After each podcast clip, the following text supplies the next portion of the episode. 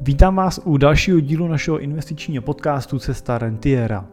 Ten dnešní díl bude trošku podnikatelský, takovej majitelský, ale věřím, že si v něm najdete svý eh, i všichni z vás, kdo nejste třeba podnikatele nebo majitele firem. A tím tématem dneska bude to, nad čím bych měl přemýšlet, když eh, chci prodat svoji firmu. Respektive předtím, než tu firmu dám do prodeje. Moje jméno je Jiří Cimpel a jsem majitel a privátní investiční poradce ve společnosti eh, Cimpel a partneři, kde jako honorovaný investiční poradci a wealth manažeři pomáháme našim klientům na té jejich cestě k finanční nezávislosti a rentě a následně jim pomáháme tu rentu čerpat tak, aby jim nikdy nedošla. A protože mnoho z našich klientů jsou majitele firem anebo bývalí majitele firem, tak eh, věřím, že eh, k tomuhle tématu eh, máme co říct a myslím si, že pro každého majitele je i ta myšlenka na exit firmy a exit toho podnikání něčím, čím by se měl v průběhu té svojí podnikatelské kariéry zabývat. Mě k natočení tohohle dílu uh, inspiroval uh, zážitek uh, jednoho našeho partnera. Je to právní firma, která se stará o prodeje firem našich klientů, tak mi vyprávěl před jednou sůzkou s naším klientem, že se zrovna vrací ze sůzky, kde po dvou letech práce Eh, jim oznámil ten majitel chvíli před podpisem eh, smlouvy, eh, že vlastně tu firmu ještě neprodá, protože vlastně neví, co by dělal, když by to prodal,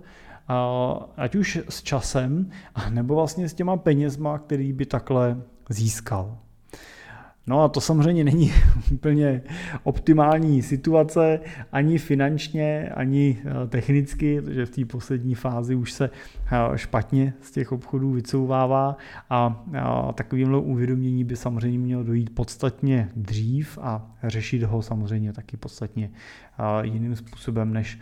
teď v té poslední už předprodejové fázi pod tím tlakem a hrozbou nějakých Eh, sankcí z toho, že třeba eh, nepodepíšu tu smlouvu v té poslední fázi. Eh, tak co si myslím, že je jedno z témat, a když se o tom bavím s našima klientama, který firmy svoje úspěšně prodali, tak že co, co je takovým tím motivátorem, který často startuje tu, ten impuls toho prodat firmu, tak často tím je zdravotní stav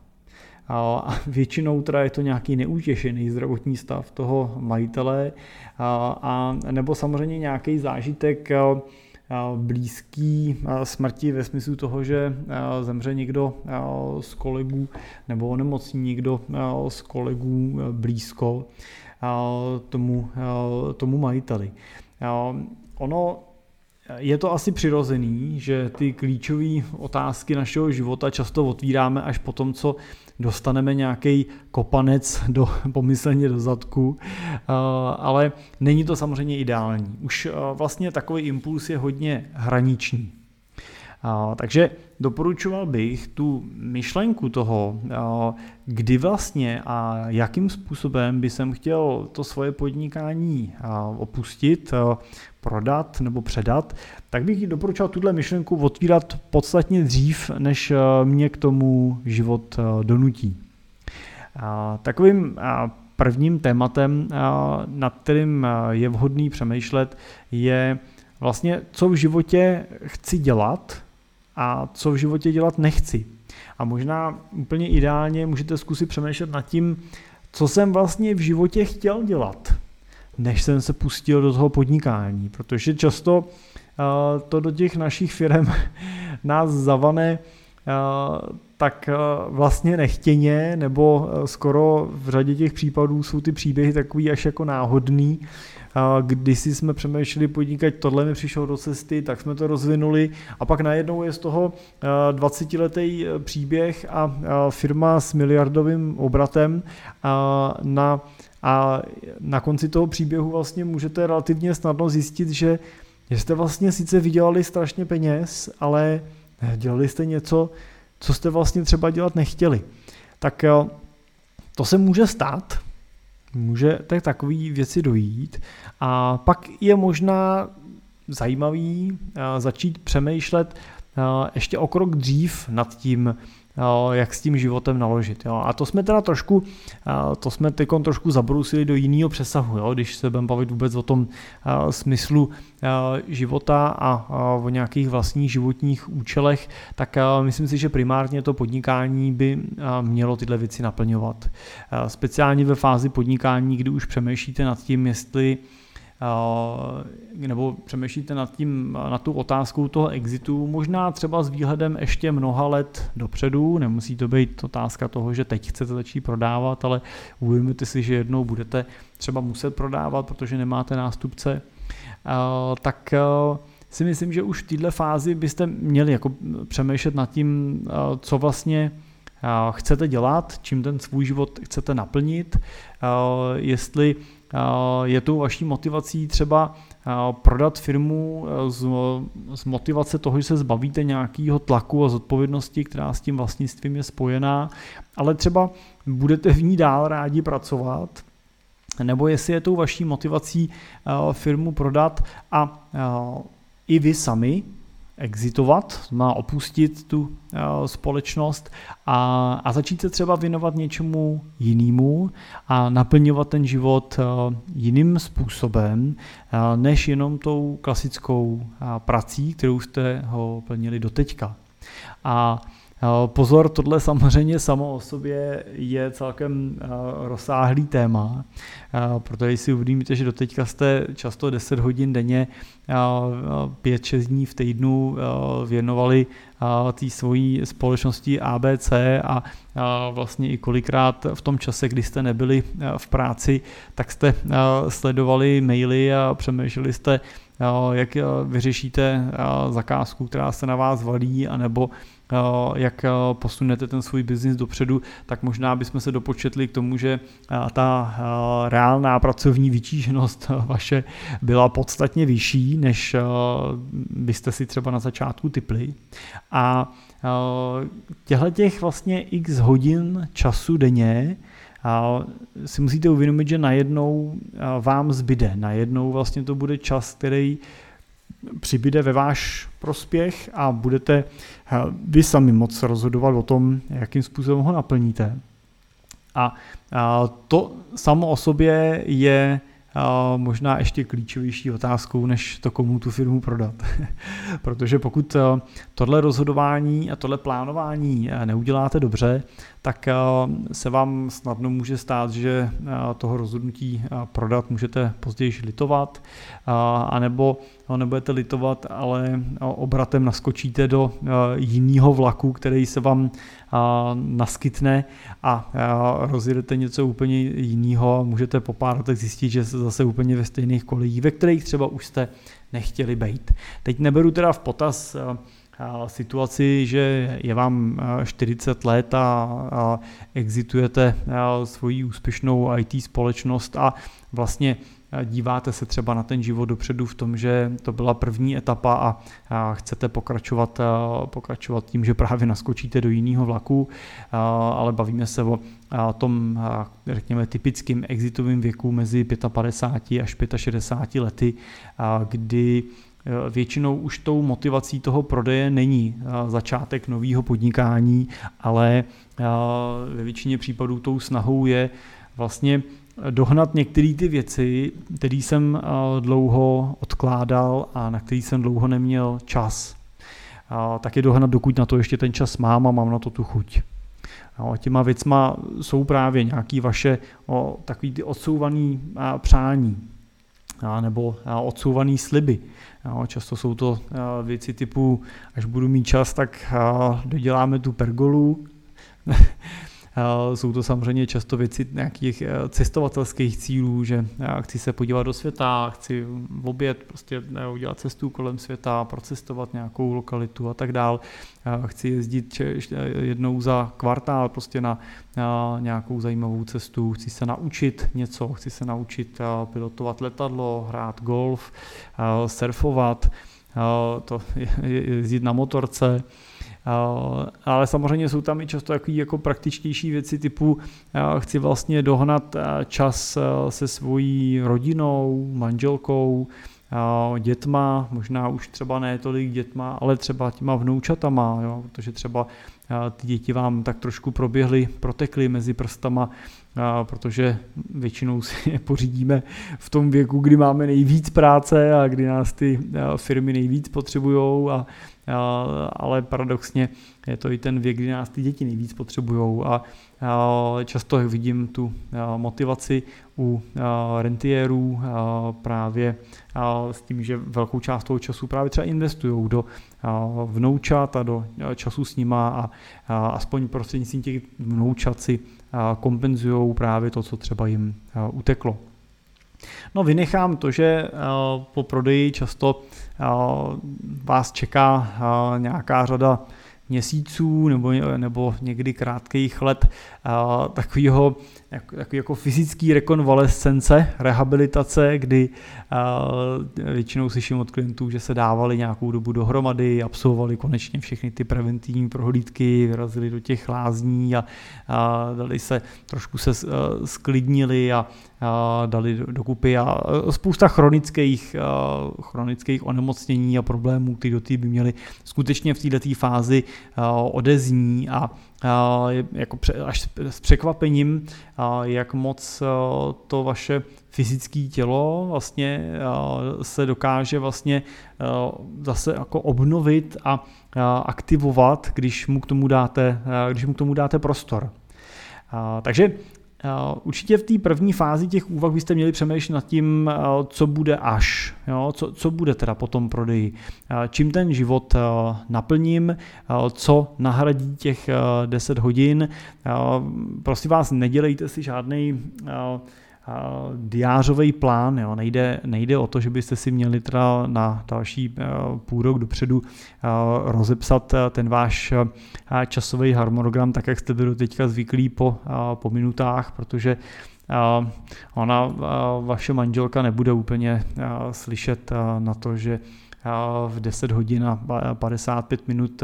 půjdeme spolu na procházku a v 11 hodin a 37 minut už budeme pít kafe a předpokládám, že ve 12 hodin a 4 minuty budeme obědvat. to, a není úplně tahle meta, není to tahle časová, časová nálož, ale obecně můžete přemýšlet nad tím, čím byste ten čas rádi trávili. Máte nějaký koníček, který byste rádi eh, oprášili, máte právě nějaký závazky, rezervy, který byste chtěli eh, dohnat? Eh, a zkuste si takový čas představit, že ono jenom jako nekonečný hraní golfu vás taky bavit nebude, to pak často končí tím, že utíkají lidi zpátky zase do práce, takže nemusíte dělat ten plán po minutách, ale určitě dobrý přemýšlet, čemu bych se v rámci toho týdne chtěl tak nějak jako celkově věnovat a možná i v průběhu toho roku vlastně udělat si nějaký plán vlastně, jestli chceme teda jezdit právě na dovolenou, jak často, kam, Jo, jestli eh, chceme jezdit nějak pravidelně právě za eh, těma vnoučatama, který často eh, mají rentiéři nejenom po celé republice, ale po celém světě. Když jsem se ptal nedávno jednoho našeho domního klienta na to, jak ten jeho čas se vlastně, ten život se změnil, jak on říkal, no tak do prodeje můj čas organizovala moje asistentka a po prodeji můj čas vlastně plánuje a organizuje moje manželka a moje snachy, který mi organizují čas s vnoučatama. Jo. Tak ono zase tak dramatická změna to často není, jenom to plánování převezme jiná žena do těch svých otěží. Ale často to těm ženám vlastně dlužíme, a, a, a většinou takováhle změna není k horšímu. Tak a je dobrý si říct, že třeba takovouhle věc můžete dopustit a že z té role toho, kdy jste měli pocit, že všechno řídíte, tak můžete přijít do té fáze, že nemusíte vlastně řídit úplně všechno, úplně všechny a někdy můžete být i vy sami řízený a může to být vlastně celkem příjemný a pozitivní změna. Nad čím dalším by bylo vhodné přemýšlet, co vám může pomoct u toho uvažování, co byste vlastně v životě chtěli, tak je vlastně úvaha toho, co jsem vlastně v životě si chtěl splnit a co zase naopak jsem jako nikdy nechtěl zažívat. Jo? Dát si takový dva jako extrémy. Jo? Co jsem v životě jako chtěl, takový ty přání, a co jsem v životě jako nechtěl, čeho jsem se vždycky chtěl vyvarovat. A, a můžete si vlastně udělat takový jednoduchý seznam na dvousloupcový a očkrtat si obě dvě ty varianty. Jo? Odkontrolovat si, že se vám dařilo vyhnout se tomu, co jste nechtěli, a, a naopak, že jste si splnili řadu těch věcí, co jste chtěli. A ve většině případů v tom, co jsem chtěl, zůstanou i nějaký věci nesplněný. Pokud ne, tak vám gratuluju a splnili jste si všechno, co jste v životě chtěli. A pak doporučuji vlastně přemýšlet možná víc do hloubky a víc zpátky a co jsem chtěl jako malý a čím jsem se chtěl bavit. A není to vlastně ještě dneska pořád aktuální, to, že jsem se chtěl naučit hrát na nějaký hudební nástroj, ne, je to něco, o co ještě vlastně stojím, možná jsem kdysi měl kapelu a chtěl jsem někde hrát, tak co když je to něco, co by se mohl vlastně oprášit, tak možná už to nebude roková kapela s dlouhýma vlasama, roztrhanýma džínama, možná se prostě můžete věnovat nějakému jinému typu hudby, ale často vlastně zjistíte, že když oprášíte tyhle, a to nemusí být dětský sny, ale mladický vlastně sny a touhy, takže ten, do toho vašeho života to vleje úplně novou energii a novou, novou sílu a chuť vlastně něco tvořit. Myslím si, že je důležité dívat se na tuhle fázi života jako na další nový start. To není úplně tak, že bychom se měli na ten život dívat, takže nejdřív jsme malí, pak jsme velký a pak jsme starý. Tak to určitě není. Já znám spoustu mladých lidí, kteří jsou starí, myšleno teda ne rokama, ale řekněme duševně nebo psychicky, a pak samozřejmě často i fyzicky. Na druhou stranu musím říct, že znám velké množství lidí, kteří eh, jsou v pokročilém věku, ale jsou vlastně mladí, ať už vlastně fyzicky, tak i vlastně duševně. A kolikrát jim vlastně sám jako nestíhám ne, ne, s nima držet krok, ať už prostě v tom, jak dokážou jako uvažovat konstrukčně a vytvářet prostě eh, myšlenky a, mapy a scénáře, tak i velmi často teda fyzicky. V tom, když jdeme třeba, ať už je to golf nebo, nebo kolo, a teď teda nemyslím, na, že nestíhám ty cyklisty na elektrokolech, ale kolikrát opravdu i mám co dělat, když třeba vyrazím s mým dědou na kolo, tak abych ho vůbec teda ušlapal a stačil jsem jeho tempu. Tak Tohle je něco, co, co si myslím, že ten život každého z nás potřebuje. Vracet se vlastně i trošku zpátky do té mladícké minulosti. A proč do té dětské a mladícké minulosti? No protože to bylo takový to období, kdy jsme ještě nebyli moc zatížený těma věcma toho, měl bych a neměl bych a musím a už nemůžu. Bylo takový to období, kdy jsme často vlastně mohli cokoliv, jenom jsme pak prostě v průběhu toho času pod tím tlakem okolností na řadu těch věcí zapomněli. Tak tohle téma a ta, tenhle návrat zpátky a ta úvaha toho, co jsem kdysi chtěl a co z toho ještě dneska chci, a co z toho teda vlastně bych si mohl splnit, si myslím, že je důležitý téma pro právě nový začátek. Zároveň je dobrý přemýšlet, když už teda procházíte nějakou fází prodeje, tak je dobrý přemýšlet nad tím, že pokud jste doteďka měli velkou část vašeho života svázanou s podnikáním a s vaší firmou, tak i vaše vztahy byly právě na to podnikání a tu firmu ukotvený a navázaný. A to je něco, co se eh, určitě tím eh, začátkem nebo tím koncem toho podnikání eh, změní. Je hrozně naivní si myslet, že ty vztahy, které jste doteďka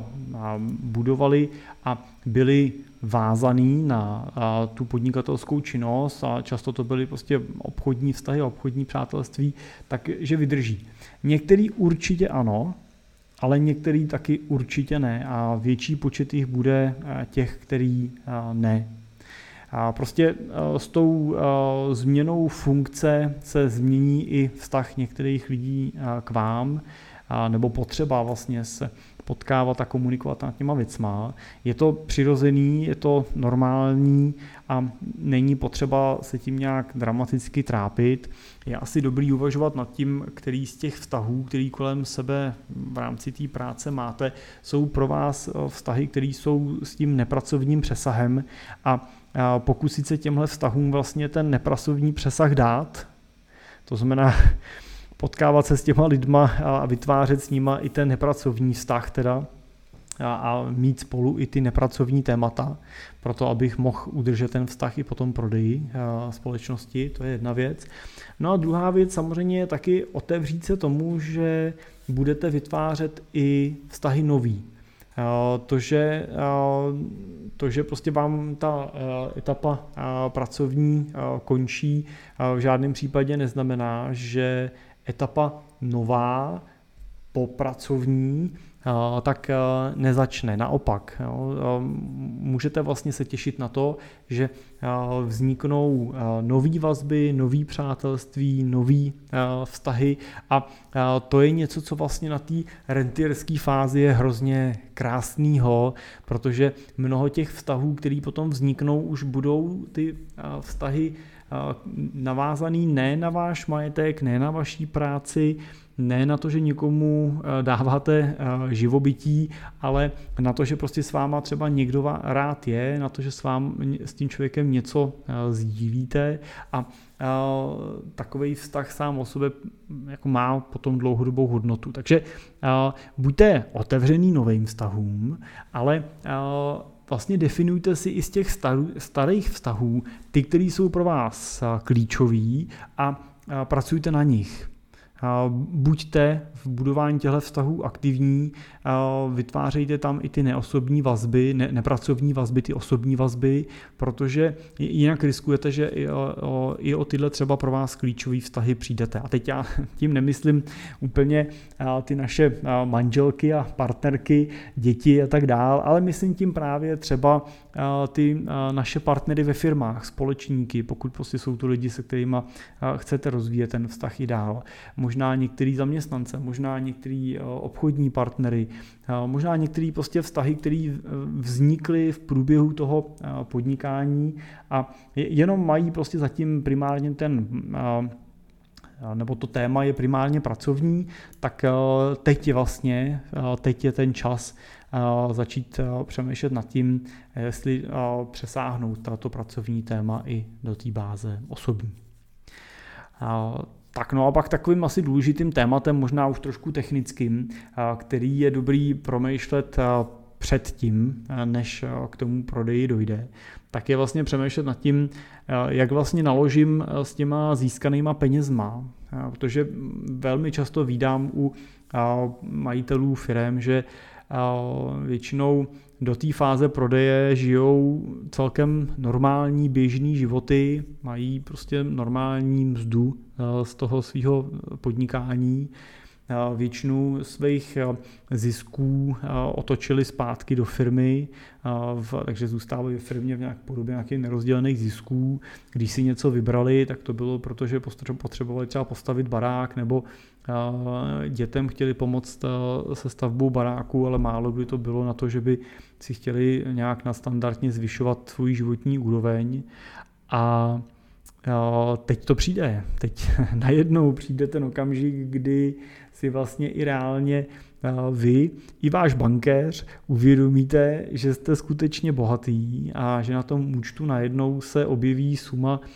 která má 6, 7 a nebo 8 a více nul a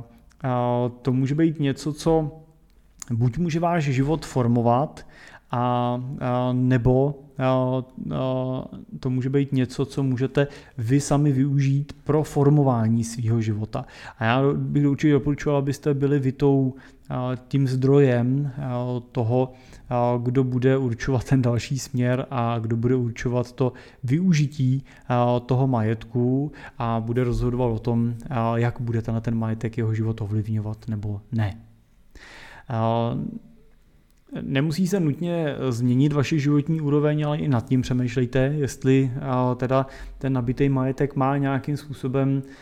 pomoct se změnou třeba vašeho životního standardu, protože to si můžete dovolit. Nemusíte být špatný z toho, že vyměníte barák, auto, lokaci, kam jezdíte na dovolenou, ale stejně tak se nemusí nic z toho stát a můžete zůstat v těch kolejích, ve kterých jste. A na druhou stranu celý život jste pracovali proto, abyste vybudovali něco, co bude mít jednoho dne nějakou hodnotu. Já chápu, že nebylo tím cílem primárně to, že vyděláte peníze, firmu prodáte. Myslím si, že pro řadu majitelů firm tím cílem, nebo tak, jak je znám, tak těch cílů bylo mnohem víc a často ty sociální přesahy tomu, že dám lidem práci, tomu, že produkuju něco, co má přidanou hodnotu, že dělám něco, co má smysl, že ty naše produkty a služby pomáhají lidem často po celém světě, že vytvářím nějakou, nebo že ta moje podnikání má nějaký sociální dopad v tom okolí té mojí firmy, že pro řadu z vás bylo důležitějším faktorem než jenom, což je vydělám peníze. A na druhou stranu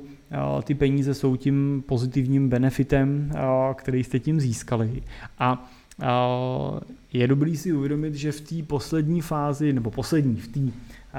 v této fázi života, v té rentierské fázi života, už není vlastně vaším úkolem ty peníze za každou cenu dál rozmnožovat. A není tím měřítkem to, jestli budete mít za 20-30 let víc peněz, než máte dneska. Eh, myslím si, že v této fázi eh, vašeho života přichází ten okamžik, kdybyste měli přemýšlet nad tím, jak vlastně tyhle ty těžce vydobitý peníze, pro který jste museli leco obětovat a nikdy možná jste museli dělat věci, které jste třeba úplně dělat nechtěli, tak eh, jak vlastně tyhle peníze naopak vlastně efektivně zužitkovat,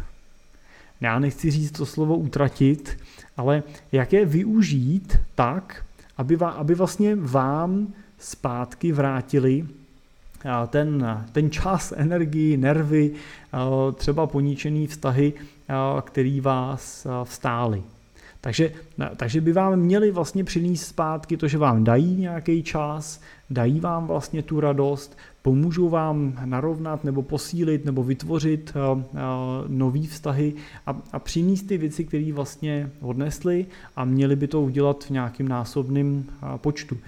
Samozřejmě, že eh, platí to, že za peníze si štěstí nekoupíte, ale pokud vám ty peníze můžou eh, pomoct eh, k tomu, abyste dělali věci, které vás šťastný udělají, tak bych byl velmi bezohledný k tomu, k tomu přemýšlení nad tím, nad tím dalším jako hromaděním a růstem. Je dobrý si uvědomit, že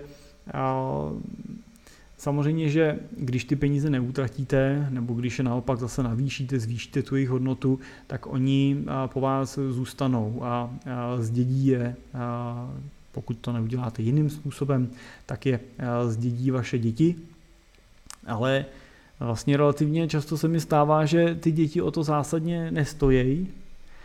Ne, že by odmítali to dědictví, ale Oni vlastně mají svoje eh, životy, mají eh, svoje peníze, svůj majetek, pokud jste je dobře vychovali, dobře na ten život připravili, tak oni jsou schopní se zajistit sami a zase si můžeme uvědomit nějaký časový odstup od těch dětí, který často nemáte dlouhý.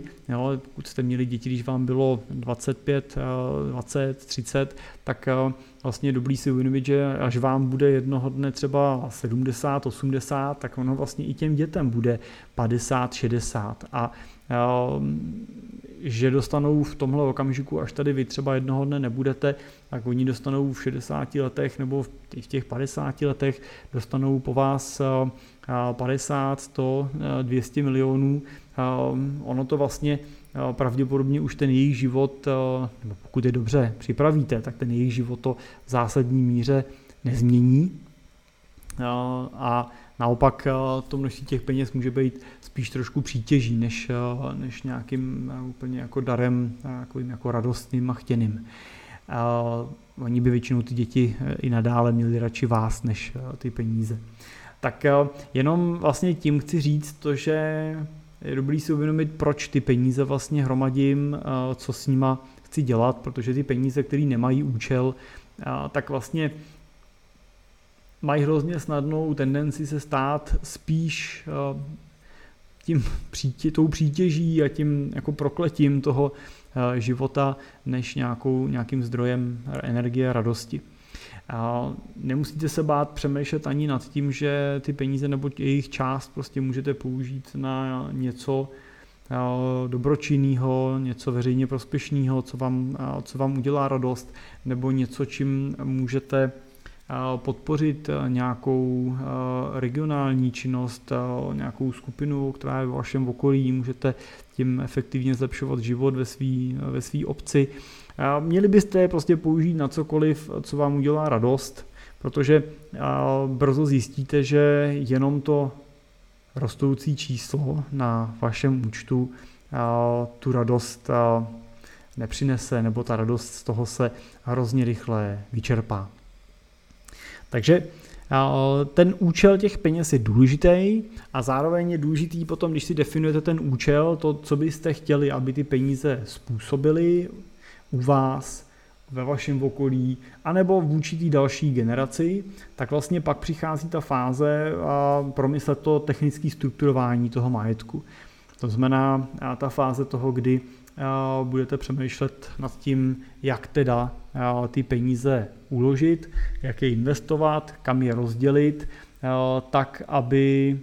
to přineslo ten efekt, který vy si přejete a který od nich čekáte. A na tohle bych určitě doporučoval nečekat až do okamžiku, kdy tu firmu prodáte, ty peníze budou na tom účtu, protože zjistíte, jak moc vás potom také špálí, jak rychle jako se snažíte vyřešit to, že tam na tom účtu neleží úplně marně, prostě vidíte inflaci,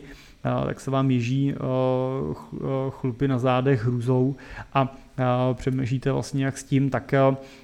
to není úplně ten, ten stav, který chcete při rozhodování o tom vašem celoživotním díle, naopak je vhodný mít prostor předtím, takže ta fáze toho toho prodejního cyklu je určitě období, kdy je vhodný přemýšlet nad tím, co bude s těma penězma technicky, až tu firmu prodám a oni mi přijdou fyzicky na účet, protože tam máte ten klid, tu možnost vlastně to vyhodnocovat. Neříkám, že máte čas nebo že ho máte moc toho času, ale prostě je to důležitá součást toho prodejního cyklu a promyslet vlastně, co a jak s těma penězma udělat technicky. No a to je vlastně všechno. Já musím, že se teď uvědomuju, že jsem mluvil často v mužském rodě, ale musím říct, že máme řadu klientek žen, které prodali úspěšně svoje často velké firmy. A takový rozdíl z, mojí, z mého pohledu mezi ženama, rentierkama a mužema, rentierama, teď myšleno teda ženama a mužema, který prodali svoje firmy, tak je často ten, že ženy dokážou vystoupit z toho kolečka dřív, dokážou ten exit naplánovat dřív než chlapy, hold to bude spojený s, asi s egama, nebo těžko říct, a, a dokážou mnohem snadněji potom ten život začít nebo změnit ten život do té fáze toho, doteďka jsem rozhodoval všechno, přejít do fáze, kdy teď vlastně třeba nemusím rozhodovat všechno, můžu některé věci nechat plynout a v něčem e, se můžu nechat e, řídit a v něčem si můžu nechat e, poradit a přijímat ty věci tak, jak přicházejí, tak to musím říct, že zase u žen taky vnímám mnohem intenzivněji, tak možná bych ji doporučil chlapům, pokud máte nebo znáte ženy rentierky, podnikatelky, které prodali svoje firmy, tak stojí za to s nima výst rozhovor. Já chodím hrozně rád s našima klientkama i klientama, ale třeba klientkama jako speciálně na golf, protože ty témata jsou témata za ty 4-5 hodin, které tam pak spolu strávíme, jsou vlastně ve většině případů osobní. Oni vlastně většinou vypráví ne o té firmě, o tom, co měli, ale vypráví většinou právě o té rodině, o dětech, právě o těch koníčkách, o těch zájmech a vidím u nich rychlejš tu spokojenost a štěstí, než u těch, než u té mužské části, která se s tím exitem a s, tím, s tou ztrátou té moci srovnává mnohem jako hůř a mnohem díl, tak, tak chlapi, myslím si, že tady se máme od těch našich žen ještě hodně co učit a, a doporučil bych být taková hlava otevřená a uši nastražený a, poslouchat a vnímat to, co nám radí. A já teda doplním, že často nemusíte hledat tuhle tu tuhle ženskou moudrost u někoho cizího. Často se stačí zeptat doma té svojí ženy, jak vlastně ona to vidí, jak ona se k tomu staví a jak by vlastně ten život dál spolu, společně s váma, už jenom s váma, bez té vaší milenky v podobě vaší firmy viděla a, a ta odpověď často přijde z těchto míst, kde jí třeba ne úplně vždycky hledáme. Tak doufám, že tenhle ten trošku softovější díl, ne, netechnický, neinvestiční, byl pro vás něčím zajímavý. Pokud ne, tak já se budu snažit příště zase nějaký investiční témata vybrat a pokud vás nudil, tak se omlouvám, že jsem vám vás 30 minut nudil. A pokud jo, tak budu rád, když mi napíšete třeba, jak se na to díváte vy, jaká byla ta vaše zkušenost třeba s prodejem firmy, anebo jak nad tím přemýšlíte teď ve fázi, kdy jste před prodejem. No a pokud samozřejmě tohle téma pro vás eh, zajímavý, eh, řešíte eh, otázku vlastně prodeje, tak my jsme vám samozřejmě schopní pomoct technicky s tím prodejem jako takovým, jsme schopni vám pomoct technicky s tím strukturováním toho majetku po prodeji, ale já pořád věřím, že tou největší přidanou hodnotou může být to, že jsme schopní vám s váma sedět, povídat si, naslouchat a, a vlastně s váma sdílet ty zkušenosti, které vidíme u těch našich klientů, kteří si touhle fází prošli. Umíme vás případně propojit a, a, a vzít vás na třeba na oběd nebo na ten golf s těma klientama, který už si tou fází prodeje prošli. A věřím, že můžete těm díky tomu vlastně ušetřit spoustu zbytečných chyb, který člověk samozřejmě po té cestě nadělá. Takže většina z nás ty firmy prodává pak jednou, no, ne, neprodáváme čtvrtou, pátou, aby jsme se pak měli šanci z toho poučit, tak je lepší tady v tom případě se poučit z chyb někoho, kdo ji udělal před váma vy nemusíte opakovat. Tak děkuji za pozornost a budu se moc těšit zase u dalšího dílu naslyšenou.